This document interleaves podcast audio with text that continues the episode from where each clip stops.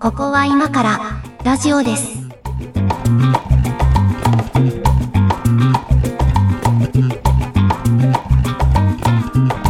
ここは今からラジオです。お相手はいつもの通り上書きです。はい、猫屋敷です。今日もよろしくお願いします。いら今っしゃっす。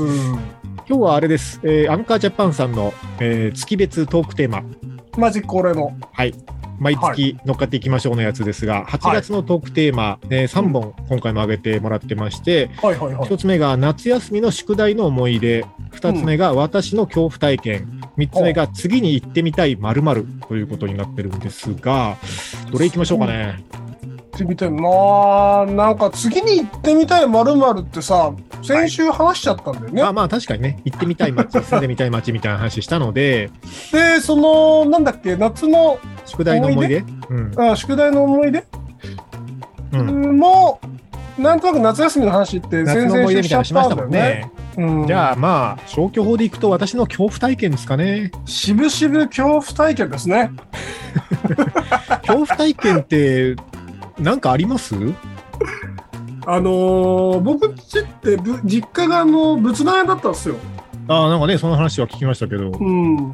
話したっけな？なんかその仏壇って売売るだけじゃなくて、なんかその、えっ、と、下取りでもないんですけど、引き取りなんですよね。古いお仏壇って。うんうんだもんで、その、知らない、家の知らない人のいっぱい祀られてた仏壇がうちの倉庫にいっぱいああって、その時点で怖いよ。うんなんかその時点で恐怖じゃんね。うん、怖い怖い。で、なんかそれをね、お寺にわーっと持ってって、はい。えっ、とお、お経をあげながら炊き上げていただくんですけど、はいはい。あの、親なんか、僕はね、なんかあの、あんまりそういう方向のアンテナって、えっ、と、開いてなくて、高くなくて、まあ、いわゆる霊感があるなしで言ったらそんなにない。ゼロ感な感じなんですよ。あゼロ感な感じね。うんゼロ感な感じなんですよね。うん。だから、僕自身はそんなにないんですけど、親はなんか、結構そういう体験を、うん。あの、僕と、僕らが住んでた時も、あの、家でしてたらしくて。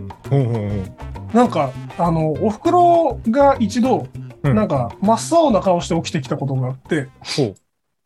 で、なんかっていうと、その、寝てたら、はい寝てたら、あの、鈴の音がするんですって。鈴の音がする？うん。あ、これってあの、は、背景にあの、なんか、ヒュードロドロみたいな音って入りますか？ああ、なんかそういう SE をじゃあ入れときましょうか。じゃあ、はい。ここから BG つけときます。はい。そう。で、お袋が寝てたら、なんかその、えっと、チリンチリンって音がするから、なんだろうなって、風鈴かけかけてるわけでもないから、うん。な、なんだろうなと思って、まあでも目を開けずにいたわけですよ。はい。そしたら、なんか、あの、お坊さんが、うん今朝起きたお坊さんですよ。もう今時見ないスタイルのうんうん。お坊さんが、あのーなんか、白髪ってこう、なんていうかな、なんか、おりんを持って駅前に立ってる人見たことないですか、あはいはいはい。托髪のね、あの、そうそうそうおお椀を持ったお坊さんが。はい。あの感じで、うんえ。っと、お袋の布団の周りをぐるぐる回るんだそうですよ。ほう。それが一晩中続いて、うんえっと、寝られなかったって言って起きてきてました。えーえ、お母さんはそれ見えてたの？なんか見えてたみたい。ええそれ、ぐるぐる回る前に見えた時点で逃げた方がよくない？動けなかったんだと思うんですよ。ああ、金縛り的な？うん。っああ。ていうのを聞いて、お袋と親の寝床に近づけなくなったっていう。ええ 恐怖体験それは怖ええでも、怖いよね。でも、なんか、その、そのひ人なのか、その霊なのかわかんないけど、その人が何を意図してたのかはわかんないんでしょ？結局。もう全然わかんない。あのーまあ、その捉え方によっては、その、えっと、そういう多分ね、古い仏壇がいっぱいあるところだから、あなんか、あの、お祓いをしてくれたのかもしれないです。あ。ああ、まあまあ、ある意味そうかもしれないですけどね。そうそうあーと思ってます 仏壇、仏壇ってなんか子供の頃怖いですよね。なんか。あのね、うん。な仏壇の息子的には、かっこいいもちょっとあるの。ああ、うんまあちょっとそれもわからんではないですね。ミうんミニチュアのさ、ミニチュアのこのなんか、宮殿みたいなはいはい、はい。感じじゃない、だからすごい見るの好きだったんだけど、ただまあ、人ん家にあるのがすげえ怖いの。怖いですね。人んちの仏壇怖いですね、ちょっと、ね。誰がいらっしゃるかわからないじゃん。うん。うん。あのえっと、ちょっと話それますけど、あの、人様のお宅を訪問したときに、人様のお宅の中に仏壇があったら、まずはあのご挨拶した後、とりあえず仏壇に線香をあげるっていうのは、あれ、鹿児島の文化ですかね。あれね、多分そうよ。なんか、よそではあんまり見ない気がして、他県では惹かれますよ。ちょっそうですか。と。でも、まず仏壇に伺わせてくださいは多分ないと思ないですかね。う。うん。あ、鹿児島の文化なんだ。俺なんかあの、ぶ自分が仏壇屋の息子だからそういうことを仕込まれたのかなと思ってたら、鹿児島はみんなそうみたいですね。そうそう。ま、まず仏壇にってなりますよね。でそういう時にお供えするための100円とかを隠し持っていきますよね。はいはい。いやー、上木さん立派なおじさんになったね。いやいやいやいや。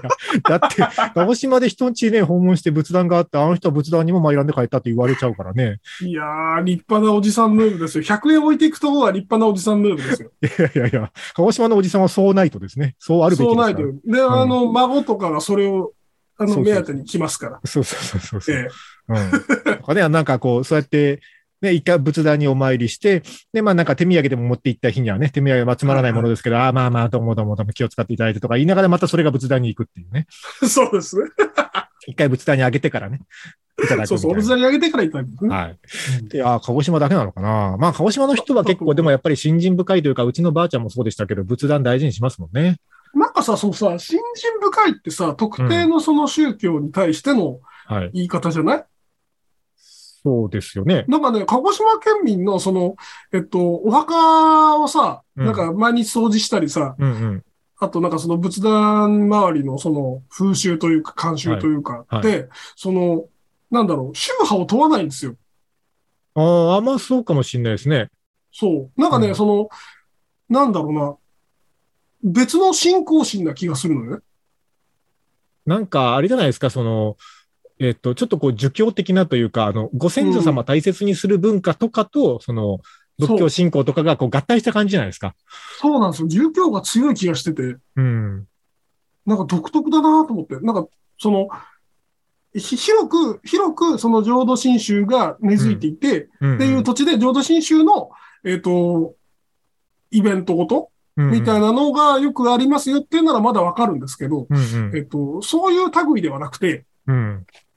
宗教行動としてなんかそのフラットなものが、あの、なんかベースがね、ある気がする。ね、根付いてしまっているなっていうのが不思議な土地だなとまあ、で、も、あれですよね、鹿児島、歴史的には、あの、全国で一番廃仏希釈を厳しくやったところなんで、一回お墓全部ぶっ壊してますからね。だから一回明治のところで全部なくなって、明治以降に改めて作ったお寺ばっかりじゃないですか。そうそう。だから、ね、ねこここ100年ぐらいの話ですね、それせいぜい。そう。そうなの。うん。不思議な土地だよね。うん、不思議な土地だなと思いますけどね。うんそうか。まあでも、まあ子供心にはやっぱり仏壇とかお墓とかちょっと怖かったけど、僕ね、あの、心霊的な、こう、体験が全くないんですよ。その、いわゆる霊感みたいなものがはいゼロなので、うん。あの、怖いか怖いことないかで言うと怖いとは思うんだけど、見たこともなければ、なんか周りでそういう話もあんまり聞かないので、そういう方向のね、あの、恐怖体験ってあんまないんですけど、うんうん。一応今日こういうテーマなんで、まあ人生で一番怖かった話は何かなと思って思い出した話があるので、じゃあそれをちょっと一曲かけてもらった後やりますかね。はい。じゃあ曲紹介お願いします。えっ、と、じゃあ、えーミサイルガールスクートで、チックフォレスト。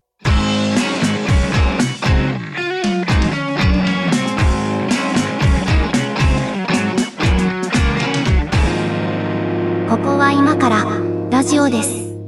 はい。じゃあ恐怖体験。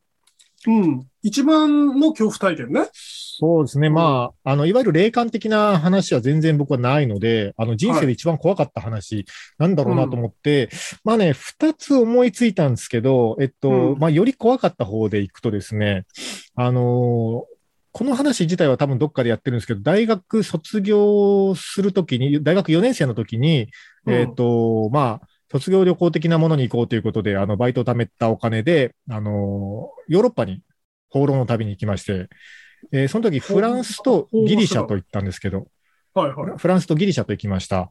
で、えっと、男二人でフランスをテクテク歩いてたんですけど、うんうん。えーっとね、えーモンマルトルの丘というところがあって観光地なんですけど、はいはい。そこは丘の上に修道院だか、教会だかが立ってて、まあそこまでみんなテクテク丘を歩いていくんですよ。うんで、そこがまあ観光客がたくさん通るルートになってるから、そういうなんか屋台的なお土産屋さんみたいなやつがいっぱいこう並んでるんですけど、露店みたいなの出して。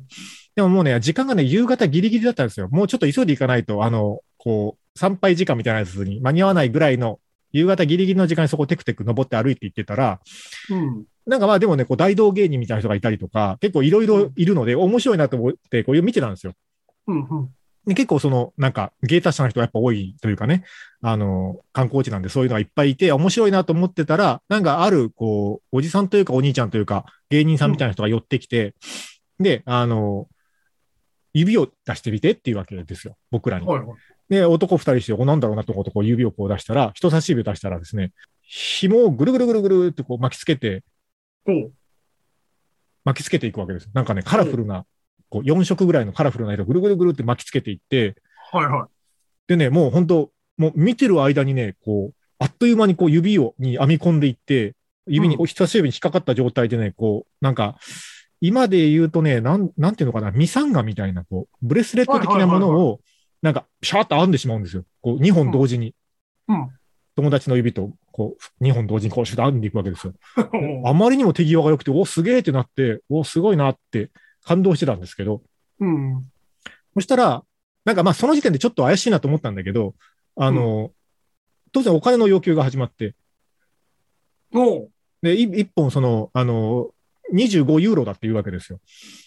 25ユーロっていうと、円で言うと？えーっとね、だ当時のレートで、今いくらかわかんないけど、当時のレートでね、えっと、170円とかだったので、1ユーロが。だから、まあ、まあ何万円かなわけですよ。そうそうそう。何万円かうん、まあまあ、まあまあまあな、何千円かぐらいするわけですよ。ああまあ、貧乏学生二人で旅してるから、当然そんなお金持ってるはずもなく、まあまあうん、払って払えなくはないぐらいなんだけど、まあ当然そんなことに払うわけもなく、いや、それはおかしいと別に買うって言った思いもないし、みたいな、こう、口論が始まるんだけど、まあうんなんていうか、向こうもね、その、なんていうか、フランスの字の人ではないというか、フランス語ではない何語かで喋ってるんですよ。おうフランス語じゃないんだ。そう、フランス語では何、何、何語かで喋っておる。うで、こっちもその、あの、向こうが何人だと思って話しかけたのかわかんないんだけど、こっちとしてはその日本語と片言の英語ぐらいしか喋れないから、あの、だからまあ、あの、お互い共通言語というか、意思疎通が取れる言語がね、その片言の英語同士でしかできないわけですよ。だから、うん25だなんだってやりながら、あの、ノーって言ってるわけですよ、こっちとしては。払わねえぞって言ってんだけど、うんうんこうなんか向こうがそのコミュニケーションもうまくいかないから、もう痺れを切らしたんでしょうね。なんか、うあの、こう、もうちょっと怒り出して。で、で、俺はもうお前たちを絶対返さないみたいなことを言い出すわけですよ。うんうん払うまで返さないし、えーどうしても払わないって言うんだったら、俺が今から仲間を呼んでお前たちをボコボコにするみたいなことを言い出すわけですよ。どうやら。おどうやらそんなことを言ってるわけでですよ。そうそう。で、これちょっと雰囲気が怪しくなってきたなと。まあでも周りに人もいっぱいいるし、ねまあ観光地だから、なんかちょっとね、その丘を下ったところには警察官みたいな人も何人もいたんですよ。はいはい。だから、最悪、あの、もう、あの、まあ言うと若いからね、僕らもね、まだうん。二十歳前後だから、あの、ちちょょっとこそこそ隣のその友達と一緒に、これどうするって、こう最悪これ走って逃げて、あの警察官のところまで走って逃げてどうにかなんじゃないかみたいな感じで、走って逃げるかとかっていう相談をしてたら、ちょっとそいつが、あの、もう怒り出して、あの、わかった、俺は今から、あの、仲間を呼ぶから、お前ら絶対逃げれないからな、みたいなことを言い出して、で、なんか携帯電話を取り出して、なんかね、呼び始めたんですよ。その、仲間的仲間な人。仲間的な人を呼び始めたんですよ。で、これ、まあ言ってもフランスだから、なんか、なんかそういうやべえ人、本当に来たらちょっとこれはこれでやべえなと思って、おどうする？もう走るかっつって逃げるかっていうのを隣で目配せしようとしたら、隣のやつが、あの、すげえなんか、なんかね、こう、あの、放送とかで言っちゃいけない感じの汚い英語で、あの、そいつを罵り始めたんですよ。はで、なんか、お、えらい、こいつ強気に出たの大丈夫かと思って。で、パッと見たら、あの、そいつが言ったのが、大丈夫、あいつ電話押してないっつって。あの、あ。ね。これ仲間を、仲間を呼ぶっつって、おあよ呼んだ電話が、あの、うんこう、ポーズだと。どこ番号を押さずにただ、こう話してるふりだけだと。だあいつはこう、かましてるだけだから大丈夫だっつうのをこうこっそり言ってきて、おそうかってなって、じゃあこっちも強く出てやろうじゃねえかっつって、いや、絶対払わねえっていうことをまた主張したら、あの、この日本人はダメだと思ったんでしょうね。もう取れないとうん思ったんでしょうね。ほんで、こう、すげえ、またバーってこう罵声を浴びせられて、で、あのね、うんまたね、指ほどき始めたんですよ、こうやって。あの、指の、それを。あ、それは回収するんだと。丁寧だな。そうそう。それは回収するんだと思って。で、こう、なんかもう行けとか言われて、で、あの、解放されて、あの、無事だったっていう話があるんですけど、でもあれは、まあ、なんか本当にやべえやつに使わせたらやばかったなと思って、今思い出すと。とちょ、ちょっと怖い話なんですけど、もう、なんか、ご友人の目端が効きすぎますね。そうそう、だから、そいつがもし見間違ってたら、あの、うん。ガチで危なかった可能性はあるんですけど、そうだね。そうそう、あいつがね、あの、ちょっとそう強気な男だったので、まあね、結果良かったんですけど、なかなかだね。はい。っていうのが、まあ、恐怖体験というか、まあ、ちょっとヒヤッとした話。ヒヤッと体験ですねですね。はい。っていうことがありましたね。ははー。まあ、お化けとは限らないですからね。そうそう、あの、まあ、人間でも怖い人はいるよっていう話ですかね、これは。僕の、あの、直近の恐怖体験、はい。一個あるんですけど、おうあの、前職がゲームの宣伝の会社だったんですよ。はいはいはい。で、その会社では、そのなんか、えっと、まあ、ゲーム会社さんから依頼を受けて生放送を作ったりするんですよね。うーん、なるほど。はい。よくあの、ツイッターとかでゲームの生放送とか流れてくると思うんはですけど、いはいはい。まあああいうの作ってたと。うんで、えっと、特にそのなんかゲーム会社の、えっと、広報部とか宣伝部ではないので、いろんな会社から相談が来るんですよ。ああ、そういう感じなんですね。はい。そうそう。で、それなりにまあ、あの、儲かってる会社なんで、今、結構大きな名前の会社さんとかも、うんうん。あの、来てて、うん。ただまあ、あの、しょうもない名前の会社さんもやっぱあって、うん。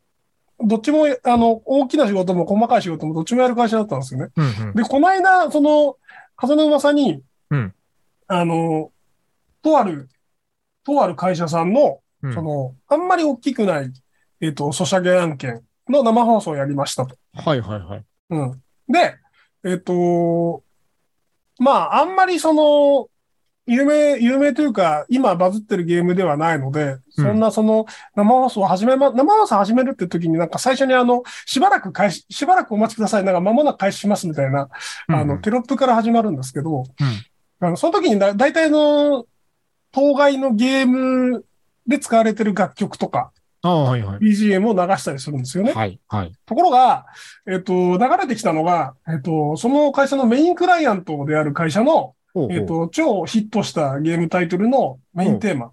ほうほうほうほうそこが一番ビビったよね。なんか、もう、え、どういうこと？そうどういうこと？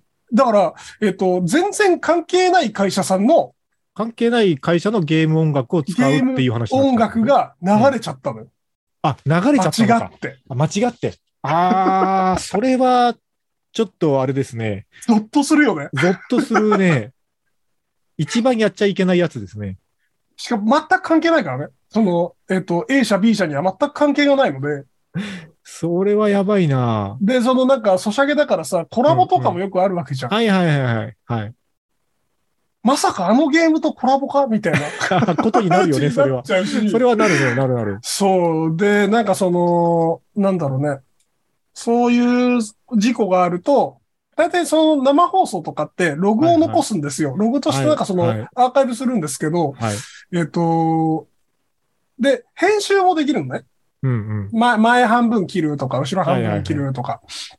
でそれやっちゃうと、その、生放送中に寄せられたコメントとか全部消えちゃうのよ。ああ、そうなりますよね。うん。それをさ、売ってるのに、うんうん。その、広告代理店はさ、うんこんなに、その、お客様のタイトルにこんなになんか賞賛の声が集まっていますっていうのを売っているのに、えっと、その冒頭の数、数分間のせいで、切るか切らないかの判断を迫られ、アアーカイブを残せないっていう。もうなんかその、その一連の因果がさ、あの僕うん辞めた身でもう一年ぐらい経つんですけど。えっ、と、その噂を聞いた途端に、その一連の因果が頭に思い浮かんでゾッとしたよね。いやー、それはなんか恐怖体験だけど、恐怖体験というよりはなんだろうな。なんか、なんかね、こう、変なところに変な汗が出る案件ですね、それは。そう、そうなのよ。で、あまあ、あの、現役でやってた時には、その現場の、まあ僕はウェブとかしかやってなかったので、ーはい直接生放送を触ることないんだけど、うん。えっ、と、まあ生放送合わせでサイトの更新とかすることもあったので、はいはいはい。うんなんかお隣でその事故を見ましたっていうのが何件もあって、その辺の記憶も合わさってもうゾワゾワっていう。まあ、その会社にはもう何十年にわたって語り継がれる事故になるんでしょうね、それはね。ね。うんなんかそう、どの面下げたやめに行くんだろうっていう、あのー感じとかね。うん大変まあだなっていう。広告代理店という業種、僕も働いてたことがあるので分かりますけど、うん定期的にそういうなんか、あの、全然笑えない事故ありますよね。ね。うん。本当に。自分が直接関わってなくても聞くだけで変な汗が出るやつありますよね。そうそうそうそうそう。んあの、例えばこんなんありましたけどっていうのを出そうかなと思ったけど、とても言える案件じゃないやつしか思い出せなかったので 大人になってからの恐怖体験でそういうのが多くてまさ、あ、そうだね。なんか恐怖体あ験そっちの方が多いかもね。聞く人も不安になっちゃうやつね。なるなる。なんかそれ、こう、自分と関係ないけど、なんかちょっと不安になるもん。なんか、ね。眠れなくなりそうだもん。うん、そうもし自分だったらと思って。あーまあまあ、近いので言うとね、あの、まあ、最近、最近というか、ここ数年の仕事の案件で言うと、あの、撮影の仕事担当してて、あの、撮影したはずのデータ消えてたことありますよ。あれは嫌だったね。嫌だったね。あ、なんかね、それ、撮影中に、あの、なんかカメラマンがね、あの、なんかエラー出ましたって言ったんですよ、確かに。うん。なんか SD カードのエラーが出ましたみたいなことを言って、一回撮影止まったことは確かにあったんですよ。うんうんうん。あったなと思って、でもまあなんか、あ、ちょっとあのエラー修正で今読み込みしてますつって、あ、また取れます、大丈夫ですつって取り続けたんで、その時は気にしなかったんだけど、後でその SD カードもらって、編集のためにデータ引っ張り出したらね、SD カードがそもそも読み込めなくて、なるほど。ああと思って、まあでもね、それもう編集して納品しないといけないやつで、再撮影とかとっても無理な案件だったので、うんうんまあ、それだけはね、もうやむなくあの、いわゆるデータサルベージサービスに出しまして、あ、できた。うん、あの、まあまあのお金がかかりましたけど、あ、そう。その、その案件の利益全部飛ぶぐらいの、まあまあの、んあの、コストがかかりましたけど、まあでも一応あのデータサルベージサービス専門のところはね、あの、そういうやつをどうにかしてくれるうんの。で、あの、完全な復旧は実は無理だったんですけど、あの、コアな部分は一応、サルベージできたので、まあ、大ごとには至らずだったんですけど、もうそれ以来ね、あの、使うカメラを、あの、SD カードが2枚貼ってダブル記録できるやつしか使わないようにしてますけど、まあまあ、そうだよね、まあそうやっ。て学んでいくんだなっていう感じですね。なんかさ、シリコンメディアってこう、はい信用し合うこと結構あるんだよね。あありますね。だから SD カードのまま保管してる人とか見るとすごい不安になりますもん。うん。うん。そうなのよ。あとなんか代理店にありがちなのが、円盤に焼いたら安心する人っているじゃん。あるある。あの、なんか、あの、納品を DVD でくださいっていう人何なんでしょうね。ああれはね、本当危険なのやめてほしいんだよね。やめた方がいいと思います。もうね、あの、 Dropbox で渡しますって言いたくなりますね。ね、本当そう。いやー本当大人の恐怖体験ってそういうやつですよねっていう話に今日は落ち着きそうですね。はい。えっと、では、一曲かけましょうね。曲はじゃあ、夜顔でコールセンター。ここは今からラジオです。ラジオです。夜顔さんとおっしゃるの？夜顔っていう、これはね、グループなのか、ユニットなのかな？カタカナで夜顔。お、おはね、あの、和、和お、和行のおですけど。はあ、また僕の中に一つ、夜、夜関連の人たちが増えたね。ああ、はいはい。えっと、大阪出身3人組シンセポップバンドという触れ込みですね。はい。これもだから夜、夜系ですよね。夜遊びとか、やめてほしい。ずっと迷うとわか。かわかんなくなっちゃうからやめてほしいんだよ。はい。夜顔コールセンターでした。はい。えーっと、じゃあまとめですね。今日は Spotify じゃないや。えーっと、アンカージャパンさんの8月のトークテーマ、私の恐怖体験でしたけど、うーん。まあなんかど心霊的なことよりはうん。人間が怖いっていう感じがしますね。今日の多話分なんかそ、の、トークテーマの設定した人とか、うんうんえっと、トークテーマのタグをたどる人っていうのは、うん。あの、心霊関連を期待すると思うんですよね。なんか、あの、夏だからさ、そのなんか心霊番組みたいなのとかも最近もうあんまりなくないですか？なくなったね。なんかうんあの、小田無道とか義母愛子ぐらいが最後だったね。そうそうそう。我々はその世代の番組見てますけど、でもそれ以降もうあんまりないよね。ないね。なんでやんないんだろうね。あんな一番面白いのにね。まあでも、なんていうのかな、まあ、ある意味あの、コンプライアンスの一環みたいなとこあるかもしれないですよ。そういうこう、なんか科学的嘘ついちゃ立証ができないみたいなものをね、あの、やるなみたいなのかもしれないですよ。うん。でも UFO はいますからって、なんか、八尾さんとか言わない八尾さんとか言いそうだけど。いや、UFO はいるでしょ。UFO はいると思うよ。そういう、だからそういうさ、主張の食い違いを見せるっていうのはもう、えっ、と、朝まで生テレビと同じわけだから、やっていいはずなんですよ。多様性をね、いろんな意見があっていいんだぞっていうことを。そう。うんいると信じてる人と信じてない人のはい討論みたいなやつをやっていいはずだから、あの、そういう討論番組やりゃいいのにねって思ってるんですけど、うーん。まあでもなんか UFO こう、がいる証拠とか見せてほしいじゃん。UFO はいると思うけど、あの、なんか、心霊スポットとかに闇雲にこうなんかエンタメとして遊びに行くのはやめた方がいいと思いますけどね。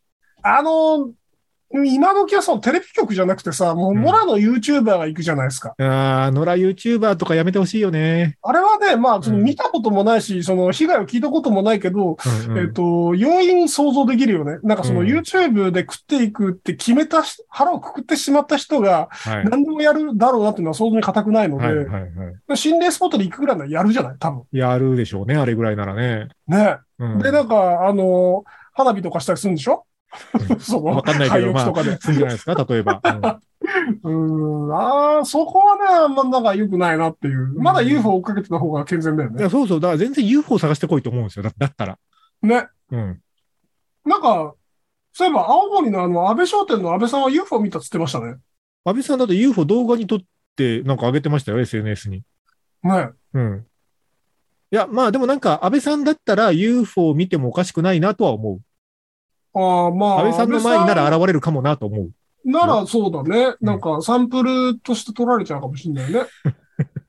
でも平均的な日本人のサンプルではないわよ、あれ。ではないですね。だいぶ、あの、うんサンプルとしては偏りがある。は変わった人ですよ、だいぶ。いでも UFO 乗ってる人もどっちを見たいかで言ったら安倍さんの方見たいんじゃないですか。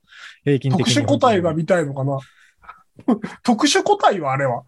特殊個体って言われてるけど大丈夫かな、安倍さん。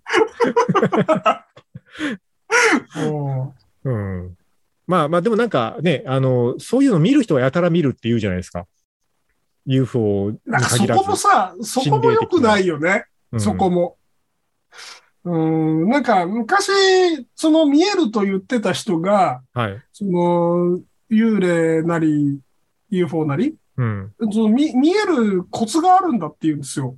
見えるコツ？うん見えるコツがあるって。え、技術的な問題なの？それは。そうそうそう。って言うのよ。なんかもう、見えるのは当然で、いや、うんなんだ、そう、コツを知らないから見えないんだと。いや別に知らんくていいけど、コツがあるんだ。はあと、頭の中にそのなんか、周波数のチャンネルみたいなのがあって、あはそれを具体的にできるだけ具体的にイメージをして、合わせるっていう気持ちがあれば合うんだって。あ。え、なにラジオ、ラジオみたいなことですか？えそういうことです、そういうことです。そういうことですよ。脳内でチューニングをするとうん。見えるようになるらしいよ。はあ、そういうもんなのかな？そんなわけないよね。うんそんなわけないと思いながら俺は聞いてたんだけど、うん。なんか、その、よく見る人っていうのは、うん。きっとそういうチャンネルがずっと開いっぱなしなんでしょうね。うーん。まあほら、これさ、そのどっか前の番組だったかな。前回か前々回で言いましたけど、その、何？あの、電力会社を変えると音が良くなる的なさ。うんうんうんうん。なんかそう、いうことですよ。もう、その人の中ではそうなんですよ。だから、それは。そうそうそう。そうなの、そうなの。だから、それはもう周りがどうこう言わなくていいんじゃないかなとは思いますけどね。そう、心のチャンネルが開いっぱなしの人は、うん開いっぱなしなんですよ。誰が何と言おうと。だから、合ってるんだって。自分が見えてる、見えてるんだと思ってるからもう見えてるんでしょうねっていう見えてるんですよ。実際見えてるんだと思うんですよ。うん。うん。だからまあ、あの、愛入れないなって。愛入れない。なんだこの結論。いや、合わせることはないからさ。あ多分、まあね。チャンネうんルを合わせに行くことはないから。まあ、できればそういう怖い思いをせずに生きていきたいのでね。恐怖体験はない方がいいんですけど。も、もっとなんかその、ハハートフルな心霊体験ばかりを集めてほしいよね。あまあでもな、そういうジャンルのやつもありますよね。なんでみんな怖がらせに行くんだろうね。やっぱエンタメだからじゃないですか。怖い方がエンタメなのか。怖い、怖い話はエンタメだからじゃないですかね。怖いゲームってあんま売れないって言うけどね。バイオハザードくらいで。うん。かまいたちの夜とかさ、なんかね、やっぱ限られてくるんですよ。怖いゲーム？うん。今、あの、上げてもらったようなタイトルって、うん結構、まあ、有名で、うん。シシナリオがよ良かったとか、その他の要因で、うん。怖いから売れてるわけじゃなくて、はいはいあの。シナリオが良かったとか、えっと、なんだろう、バイオとかだと、当時は画期的なその 3D のウォークスルーの、えっと、あはいはいゲームだったとか、うんそういう要因があって売れたわけで、えっと、怖くて買いますっていう人ってあんまりいないのね。怖さを求めては買ってないってことか。そう。で、プロモーションもさ、怖がらせるプロモーションって、あの、やらないんですよ。まあね。まあね。怖いから。嫌だから。えあれですよね。なんか、えっと、あれ、リングじゃなくて、なんか、そういう系の怖い系の映画の、その、映画のプロモーションのコマーシャルを、なんか、怖いから流すなって、こう、フレームが殺到して、CM。の放送が止まったみたいな話ありますもんね。だって嫌な人は嫌だもの。まあ、れ嫌な人は嫌だよね。マスに向いてないんですよ。うん、うん確かに。でもさ、あの、なんか、こう、ゲーム最近ちょこちょこするようになって、あの、スチームのセールとかよく見てますけど、あのうんうん。ゾンビものとか多くない？ゲーム。ゾンビは怖くないんですよ。怖くないんだ。ゾンビは、あのー野生の生き物なんですよ。もう、いやいやいあや、ようわからんな。うん。のなんかその、死者が蘇る、蘇るプロセスには誰も注目してなくて、えっ、と、動く死体、つまりモンスターみたいなものの一種なんですよ。もはや。ウォーキングデッドなんだと。そモンスターう。なんかそのさ、さ、あのーそのウォーキングデッドの一体が、うんえっ、と、自分の親しい人でっていうのをリアルに想像すると超怖いじゃない？怖い怖い。でも、それを想像させるような作品ってそんなにないのよね。なんか、、並みいるゾンビを殺そうみたいな、ゾンビうんなんかそのゾンビっていうのが、あのー、10波人からげの敵キャラなんですよ。あーそういう感じなのねっ。ていう作りで、あという構造で外国人は好んでいる。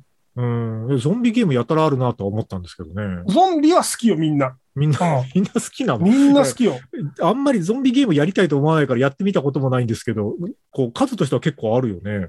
あるある。あるし、なんかあのね、えっとね、この間やって面白かったのが、えっと、なんかその、世界崩壊後のうんうんアメリカで、うんえっと、バイ、バイカーが、うんえっと、サバイバル、サバイブするっていう内容のゲバイカーーム。うんバイカー。確かでこれ、スチームにもあった気がする。タイトルをど忘れしちゃったんですけど、うんうん。えっ、と、で、そのゲームの売りが、えっ、と、最大600匹のゾンビがうん。画面に現れて、うん。えっ、と、主人公を追い回しますっていう。面白いの、それは。あ、そう、処理速度が優れているんですけど、とはい。まあ、ゾンビの集団っていう表現ってさ、今までスペック的に無理だったわけよ。ああ、まあ、こう、マシンのスペックが上がってきてそういう表現ができるようになったよっていうね。そう、そう。うでスチームだと的なことだね。うんスチームだと最大600匹の軍隊が、こう、押し寄せてくるから、えっ、と、なんかその、車とかに、その、環境に設置した爆弾とか、はいはい、はい。えっ、と、超高高性能な銃器とかで、並みいるゾンビをぶっ殺そうっていう、そういうゲーム。ゾンビを殺そうっていうのもおかしな話だけど、ゾンビは死んでんじゃないのかっていうし。死んでるからね。うんあまあまあそういう感じですよ、扱いは。こ恐怖体験をしたくてやってるわけじゃないってことだね、ゾンビゲーム爽快感ですね。ゾンビって殺していい対象をぶっ殺せる爽快感。ああ、そうなんだねあと、。やっぱほら、銃の国だからやっぱ人間を撃つわけにいかないですよ。まあ、そらそうだね。ゾゾンビなら人型で、かつ撃ってもいいんですよ。ゾンビだから。ゾンビだから。むちゃくちゃだない？うん、まあだからた、単純にただ怖いものを作っても、怖いコンテンツって売りにくいっていうことだよね。売れにくいし、まあ、だコアな人、だから逆にでも、あの、なんだっけ、本当に怖いホラーとかは、うんインディーズ探せばあると思います。ああ。し、まあの、うん。なんだネットフリックスとか、そういう配信系のメディアね。だと、本当に怖いコンテンツなんじゃないかな。あの、映画の世界だと、まあこれ日本人だからそう思うのかもしれないけど、やっぱりこうなんか、それこそゾンビものとか、そういう海外の怖い作品よりは、やっぱなんか、日本的な怖いの方が怖いっすよね。その、なんかわかります？なんかあの、なんだろう、ギャーとか言って襲ってくるよりは、ごとって質量を持ったものが倒れてくる方が怖いっていう、怖いあああいう感じだよね。うん。うんななんて表現しようがないんだけど、その、日本の幽霊というか、うん。これ日本人だからそう感じるのかな？でもなんか怖さの質が全然違う気がするんですよね。あの、違う違う。なんかジェイソンみたいなやつがチェーンソーで追っかけてくるよりは、うん。なんか姿の見えない怖さというか。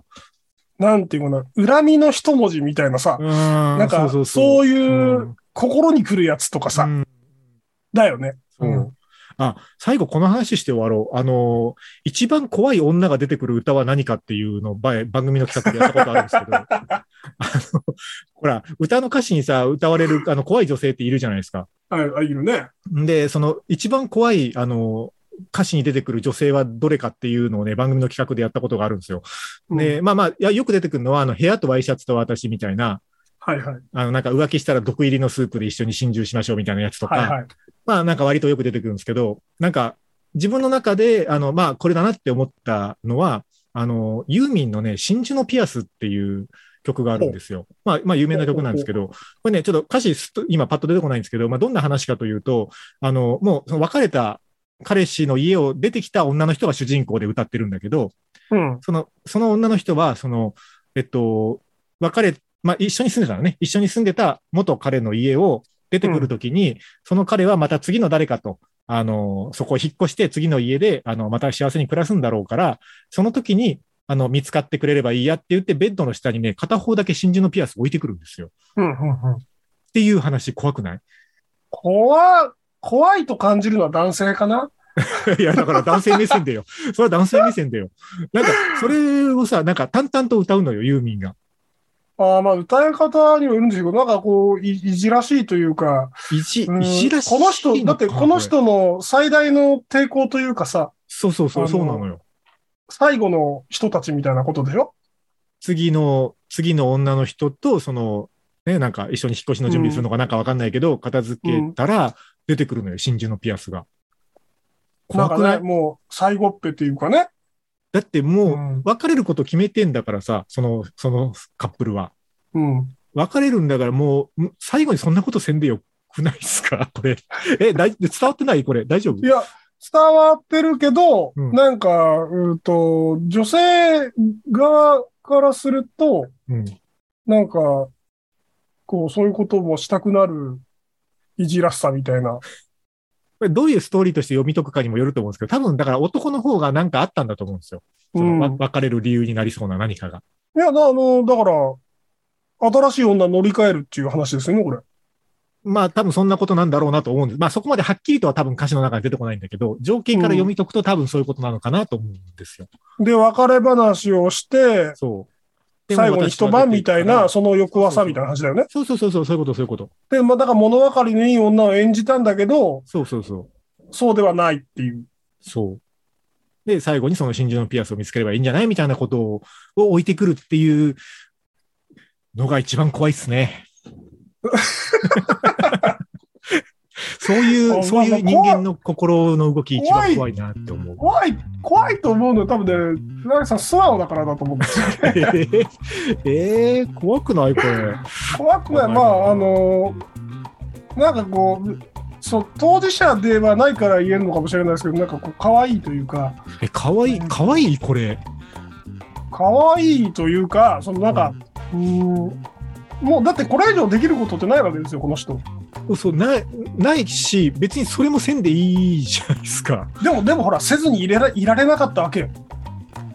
物分かりのいい顔してたけど、それを最後の抵抗せず、抵抗っていうか、うっと、さざ波を立てたかったんだよ、最後に。多分だけど、さざ波で終わらないのよ、これ。終わんないよ、終わんないよ、多分。ないのよ。作ったもんだろ。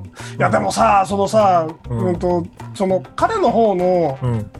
その、新しい女に対しての、うんその、どう申し開きをしていたか、どう、どう敬意を話していたかにもよるよね。